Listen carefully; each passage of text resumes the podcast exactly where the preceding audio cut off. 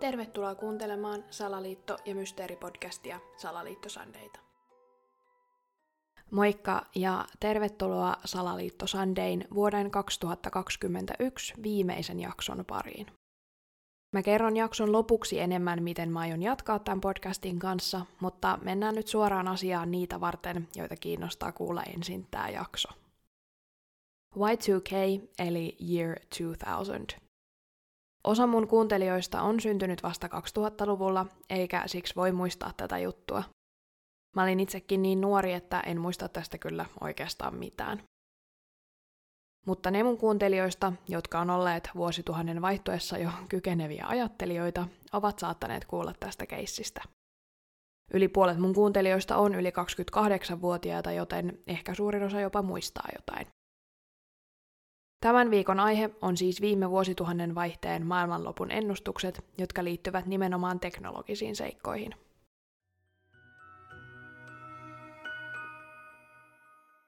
Internetin nousu.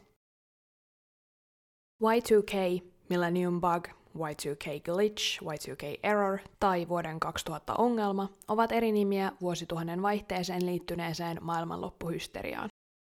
Tietokoneet olivat vielä uusia ja ihmeellisiä, ja tietotekniikka oli yhteiskunnassa nykypäivään verrattuna sovellettu paljon vähemmän. Käytän jaksossa tapauksesta vain tätä lyhintä nimitystä, eli Y2K. Suomalaisittain se siis olisi Y2K, mutta se on jotenkin paljon helpompi sanoa englanniksi Y2K. Internetiä alettiin kehittää Yhdysvaltain puolustusministeriön rahoittamana 1960-luvulla. Internetiä edelsi tietokoneverkko ARPANET, ARPANET, joka tulee siis sanoista Advanced Research Projects Agency Network, jonka perustamissyynä oli tietokoneita käyttävien tutkijoiden maantieteellisesti etäiset sijainnit. Ensimmäiset verkkoa käyttäneet tietokoneet olivat Kalifornian yliopistosta UCLAsta, Stanfordin yliopiston alaisuudessa perustetusta Stanford Research Instituteista, Kalifornian yliopisto UCSBstä ja Utah Universitystä. Ensimmäinen viesti näiden tietokoneiden verkossa lähetettiin lokakuussa 1969. Yksi koneista lähetti toiselle viestin login.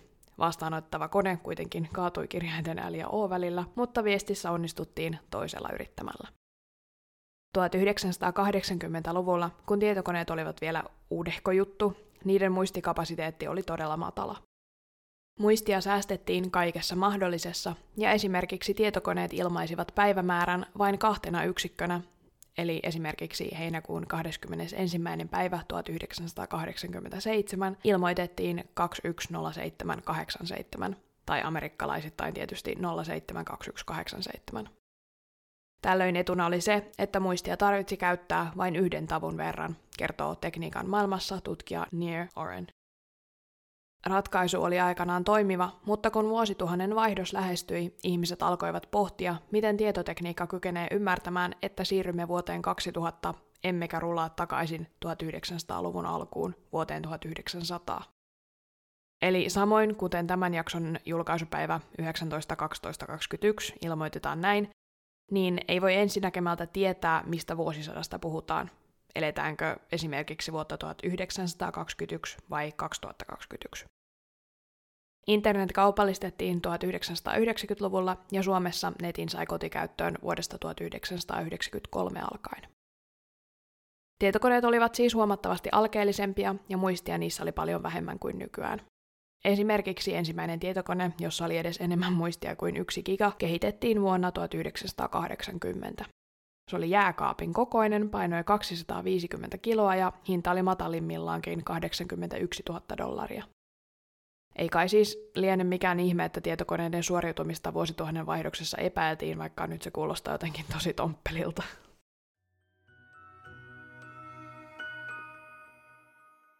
Mitä Y2K'n pelättiin aiheuttavan? Kun ensin kuulee, että jokseenkin globaali paniikki johtui siitä, että tietokoneet sekoittaisivat vuoden 2000 vuoteen 1900, olo on ehkä vähän semmonen, okei, okay. mitä ihmeen väliä sillä voisi olla, jos päivämäärät menisivät sekaisin. Tässä oli kuitenkin enemmän mahdollisuuksia kaaukselle kuin ensinäkemältä arvaisi. Tutkija Nir Oren Aberdeenin yliopistosta kertoo tekniikan maailman artikkelissaan, että todennäköiseltä vaikutti rahoitustapahtumien, kuten kertyneiden korkojen laskeminen väärin. Koroista voisi siis hävitä yhtäkkiä sata vuotta kertymää. Valvontaohjelmistot taas luulisivat vuorokauden vaihtuessa, että ne olisivat vanhentuneet ja lakkaisivat toimimasta, ja navigointiohjelmistot eivät enää pystyisi laskemaan sijaintejaan oikein, jolloin riski esimerkiksi lento- ja laivaonnettomuuksille kasvaisi. Pahinta kuitenkin olisi kriittisten vikojen kasautuminen. Yksi ongelma aiheuttaisi toisen ja taas toisen, ja systeemit kaatuisivat kuin dominojono. Vikojen kasautuminen aiheuttaisi myös sähköverkkojen, tietoliikenteen ja rahoitusjärjestelmien pettämisen. Öljynporauslaitteet lakkaisivat pumppaamasta, sairaalan potilastietojärjestelmät alkaisivat määrätä vääriä lääkkeitä. Näiden kaikkien vikojen korjaaminen kestäisi kauan ja niistä toipuminen olisi hidasta. Tulilinjalla olivat talous ja ihmisten hyvinvointi. Yksi merkittävimmistä peloista Y2Khin liittyen oli ydinaseiden spontaanit laukaisut tai räjähtämiset ympäri maapalloa. Kylmän sodan katsotaan usein päättyneen Neuvostoliiton hajoamiseen vuonna 1991. Vuosituhannen vaihteessa vakaampaa maailmantilaa oli siis eletty alle kymmenen vuotta. Kylmän sodan aikana yksi niin sanotusti tavallisia ihmisiä eniten kauhistuttanut asia oli jatkuva ydinsodan uhka. Monien milleniaalien ja heitä nuorempien sukupolvien ei ole koskaan tarvinnut samalla tavalla pelätä ydinsotaa kuin meitä vanhempien sukupolvien on. Suomalaisen kirjallisuuden seura keräsi muistitietoa suomalaisilta liittyen kylmän sodan muistoihin ja kokemuksiin. Muistitietoa kerättiin 56 suomalaiselta ja vastauksista erottui erityisesti uuden sodan, ydinsodan pelko. Yksi vastanneista kertoo, että hän ajatteli, ettei koskaan haluaisi hankkia lapsia, sillä pian tulisi kuitenkin ydinsota, joka tuhoaisi kaiken. Toinen vastaaja kertoo, että heiltä oli ala-asteella kysytty, kuinka moni uskoi ydinsodan olevan vielä edessä, ja suurin osa lapsista viittasi. Suomi tehosti 1960-luvulta alkaen väestönsuojeluaan, ja Ylen artikkelissa, jonka on kirjoittanut Jukka Lindfors, kerrotaan, että ydinlaskeuman varalta eri paikkakunnille louhittiin isoja kalliosuojia, joihin ihmiset saattoivat mennä turvaan radioaktiiviselta laskeumalta. Suomessakin kouluissa oppilaille pidettiin harjoituksia, miten toimia, jos ydinsota alkaa, ja ydinaseiskuista selviämisestä tehtiin tiedotuskampanjoita ja valistuselokuvia. Joissain kouluissa oppilailla oli kaasunaamarit, joiden käyttöä harjoiteltiin. Ei mikään ihme, että sotaa pelättiin, sillä USA ja Neuvostoliiton välit olivat erittäin kireät ja molemmilla oli ydinase. Erityisen paha uhka oli Kuuban kriisin aikaan 1962. Ylen elävän arkiston Instagram-sivulla on videoklippejä nuorten haastatteluista vuodelta 1984, joissa he kertovat, mitä he pelkäävät tulevaisuuden tuovan ja mitä he toisaalta toivovat tulevaisuudelta. Monet ovat huolissaan ydinsodan mahdollisuudesta ja kertovat pelkäävänsä ydinsodan alkamista. Nuoret toivoivat rauhaa ja että suurvaltojen päättäjät tulisivat järkiinsä ja lopettaisivat ydinaseiden valmistuksen. Ei toki ollut ihmekään, että ydinsodan pelko oli voimissaan Suomessakin, sillä itänaapurimme suoritti 1950-luvun lopulla pitkiä ydinkokeiden sarjoja, joiden vuoksi radioaktiiviset laskeumat olivat Suomessa korkeimmillaan 1960-luvulla. Pelko siitä, että Y2K aiheuttaisi ydinaseiden laukaisuja tai räjähtämisiä, nivoutui jo vuosikymmeniä podettuun stressiin ydinsodan uhasta. Tosiasiassa pelko ydinaseen räjähtämisestä omillaan Y2Kn aiheuttamassa laitteistojen kellon sekoamistilanteessa ei Michael Craigin kirjoittaman artikkelin mukaan ollut mahdollinen. Artikkeli, joka on kirjoitettu vuonna 1999 ja jonka nimi on Safe or Sorry, The Y2K Problem and Nuclear Weapons, kertoo, että ydinaseiden laukaisuun tarvitaan paljon enemmän kuin muutamia kellosysteemien pukeja. Siitä huolimatta monet siviilit olivat aiheesta erittäin huolissaan. Todellisempia huolia olivat tulipalot, jotka voisivat aiheuttaa radioaktiivisen materiaalin leviämisen. Tulipalot olisivat voineet syttyä, jos tukijärjestelmät pallistisille ohjuksille olisivat hajonneet Y2K-ongelmien vuoksi. Myös ihmisten improvisaation aiheuttamat sotkut voisivat olla tuhoisia. Täällä Craig tarkoittaa sitä, että järjestelmien sekoillessa laitteiden käyttäjät tekisivät omia korjausliikkeitään paniikissa ja saisivat aikaan vielä suurempaa tuhoa. Ongelmia voisi myös aiheutua sotilaallisen valmiuden kanssa, eli vähän kuin päinvastainen ongelma kuin se itsekseen räjähtelyn kanssa. Craig selittää tämän niin, että nämä kaiken maailman aseet menisivät jotenkin lukkoon ja pois käytöstä. Nimittäin päivämäärän muuttuessa 311299 1100 aseiden järjestelmät ilmoittaisivat niille, että niiden toimintakykyä ei olisi tarkastettu sitten vuoden 1900 ja ne menisivät huollon puutteesta ikään kuin lukkoon.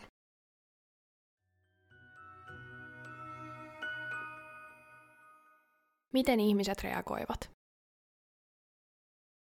Kukaan ei varmaan meistä vielä ole päässyt unohtamaan koronapandemian alkumetrejä.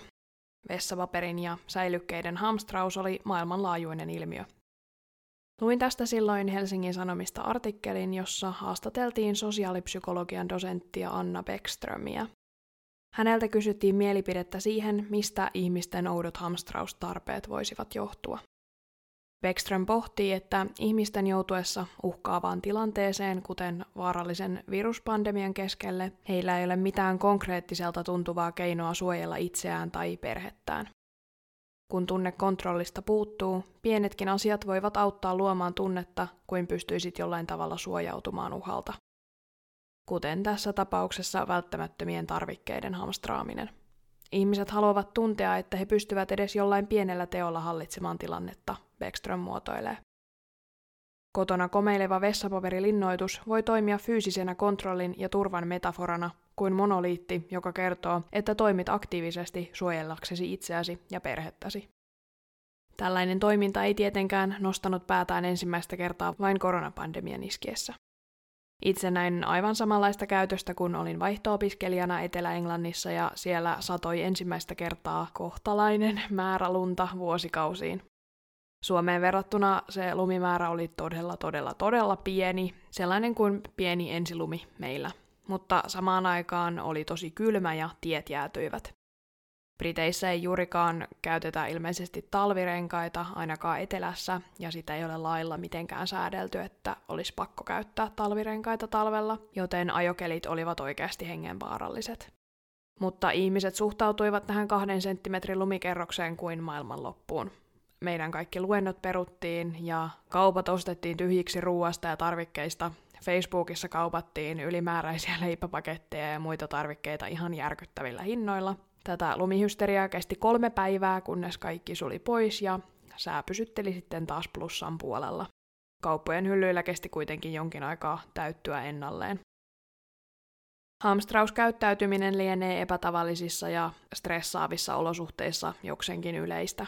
Samanlainen holtiton hamstraaminen alkoi myös loppuvuodesta 1999, erityisesti Yhdysvalloissa, jossa Y2K-paniikki oli suurimmillaan.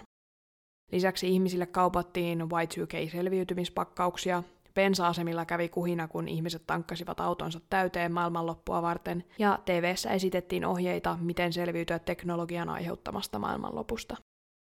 Jotkut nostivat kaikki varansa käteiseksi, ostivat varageneraattoreita kotiinsa ja peruivat lentojaan. Suomessa meno ei tainnut ihan näin maanista olla, ainakaan suurimmaksi osaksi, mutta kyllä täälläkin oltiin huolissaan, mitä vuosituhannen vaihtuminen voisi aiheuttaa.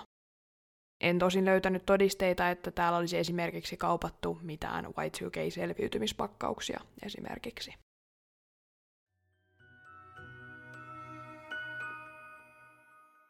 Mitä todella tapahtui?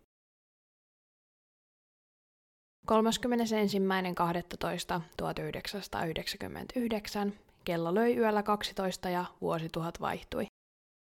Mitään kovin kummallista ei loppujen lopuksi tapahtunut missään ja ihmiset alkoivat kokea tulleensa huijatuiksi.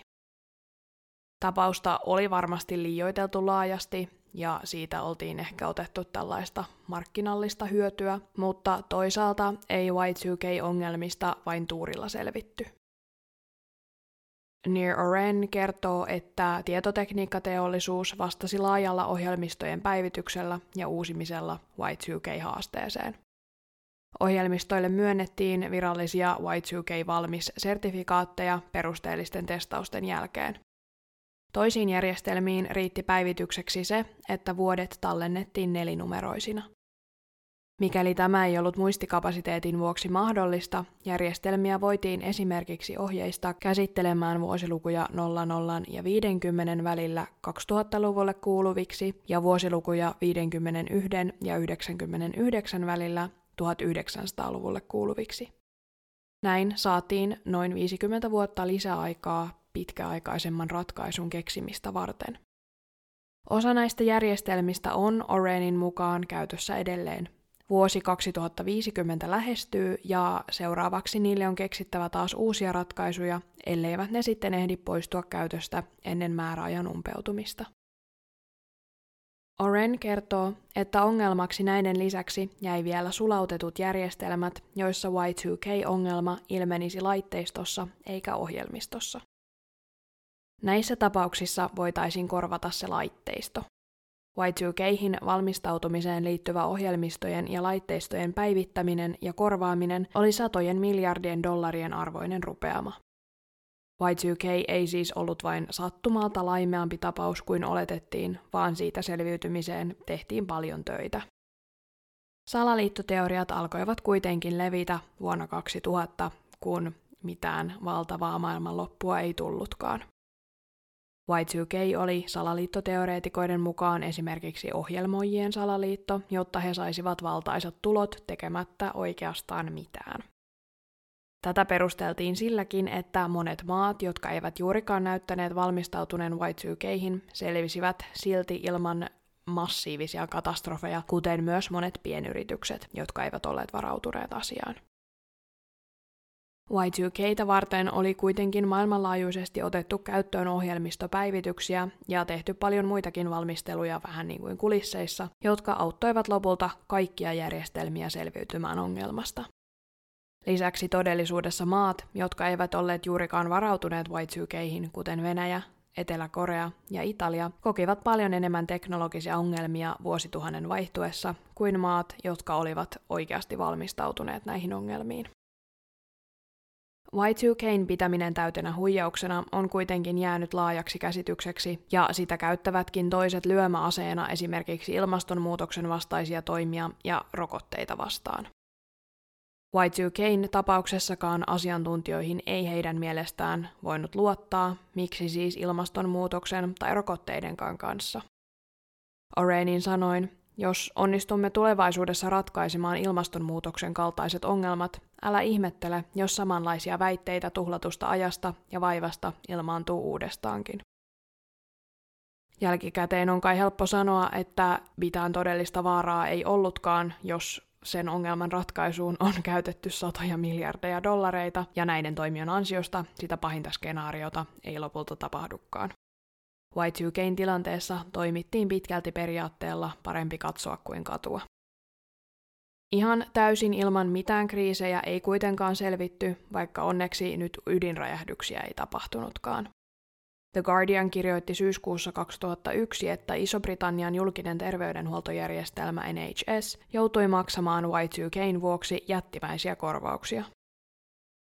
NHSin järjestelmät olivat lähettäneet 154 raskaana olevalle henkilölle vääriä tuloksia sikiön terveyteen liittyen. Nämä raskaana olleet henkilöt olivat saaneet virheellisen riskiarvion, jonka mukaan heidän lapsella olisi Downin syndroomaan merkittävästi kohonnut riski. Näistä 154 henkilöstä kaksi oli tehnyt tämän virheellisen raportin vuoksi raskauden keskeytyksen.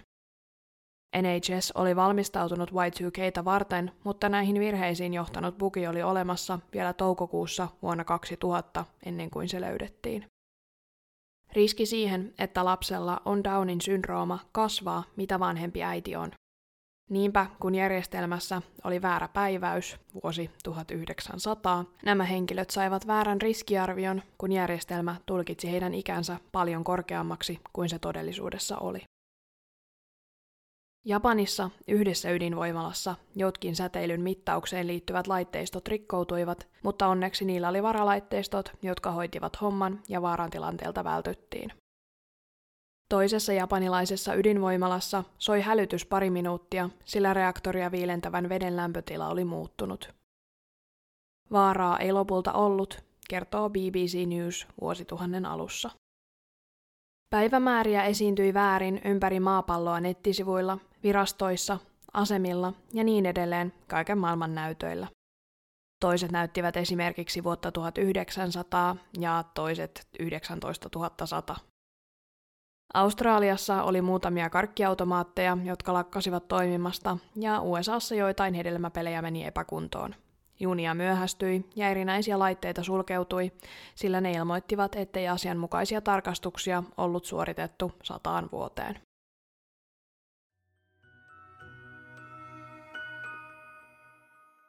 Lisää on tiedossa.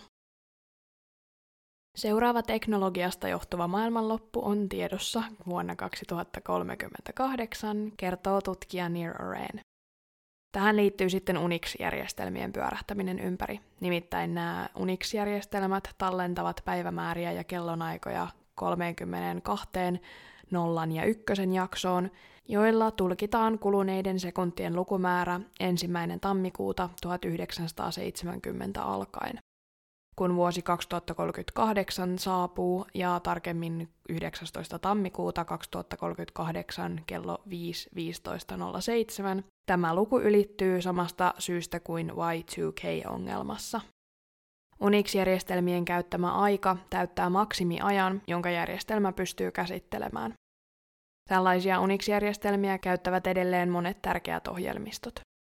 Tästä tulevasta ongelmasta ollaan kuitenkin tietysti tietoisia ja näitä järjestelmiä on alettu korvaamaan. Suuri osa Unixeista on vuoteen 2038 mennessä siirtynyt sellaisiin järjestelmiin, jotka antavat meille jatkoaikaa 290 miljardia vuotta. Eli kuten Y2K-tapauksessakin, ongelma ratkaistaan jo ennen kuin se on varsinaisesti ajankohtainen.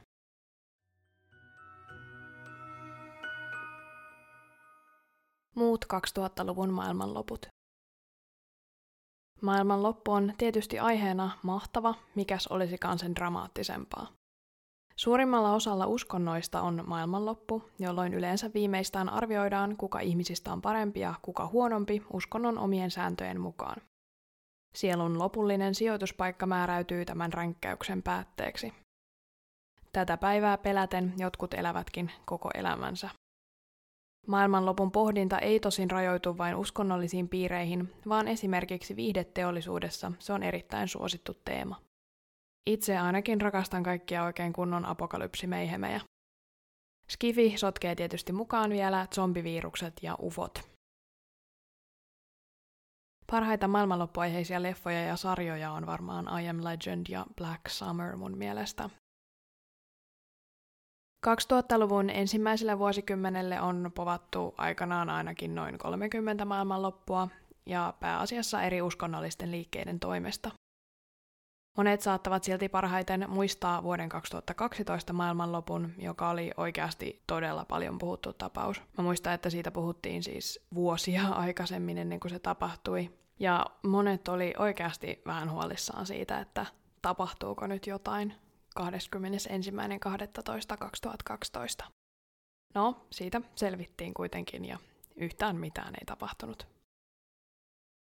Vuoden 2012 maailmanlopun paniikki lähti liikkeelle muinaisesta majakulttuurin kalenterista, jonka jotkut näkivät päättyvän talvipäivän seisaukseen vuonna 2012.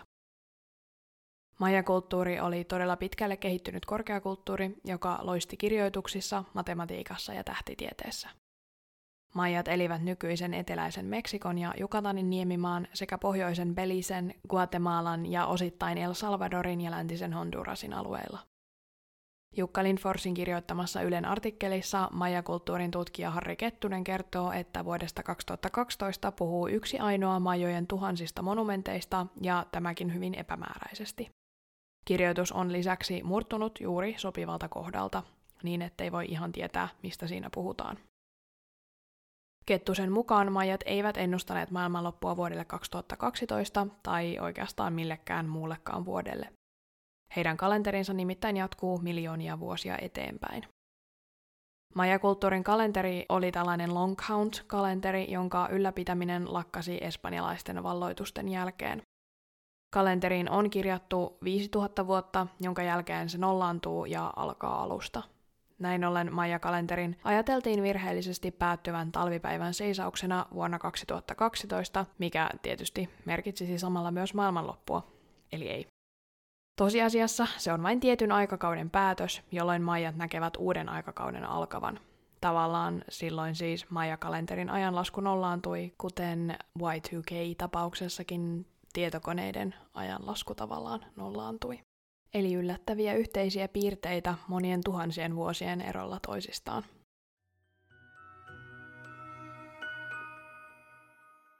Lopuksi. Y2K on tapauksena erikoinen.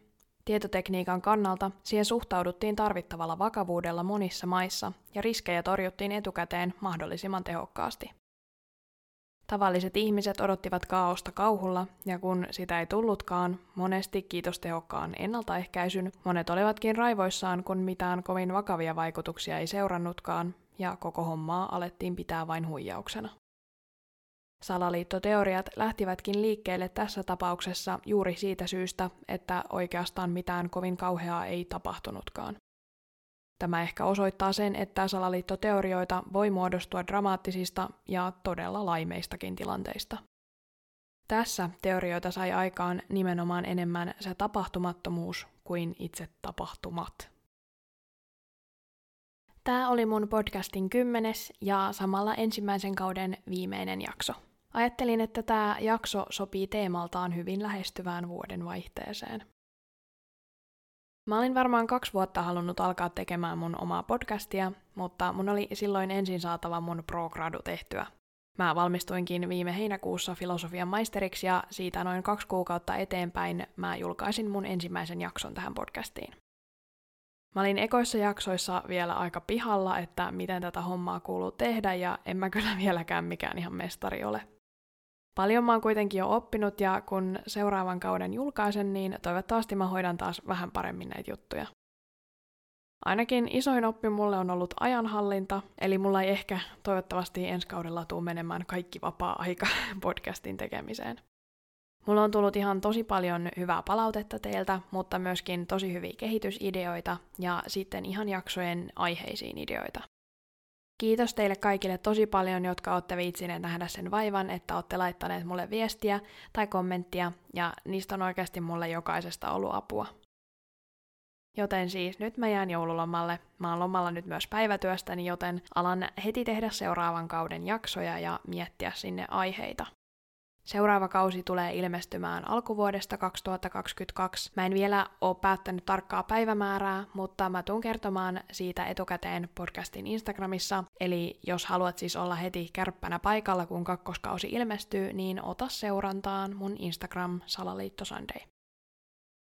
No mutta mulla nyt ei varmaan sit ollut enempää. Kiitos teille kaikille, jotka olette kuunnellut podcastin ykköskautta ja jakaneet tätä Instagramissa ja puhuneet tästä missä tahansa somessa ja muutenkin kertoneet ihmisille tästä podcastista. Mä oon saanut tosi paljon mahtavia aktiivisia kuuntelijoita ja toivottavasti teillä kaikilla on tosi kiva joulu ja tosi mahtava uusi vuosi. Me kuullaan sitten taas ensi vuonna. Siihen asti, moikka!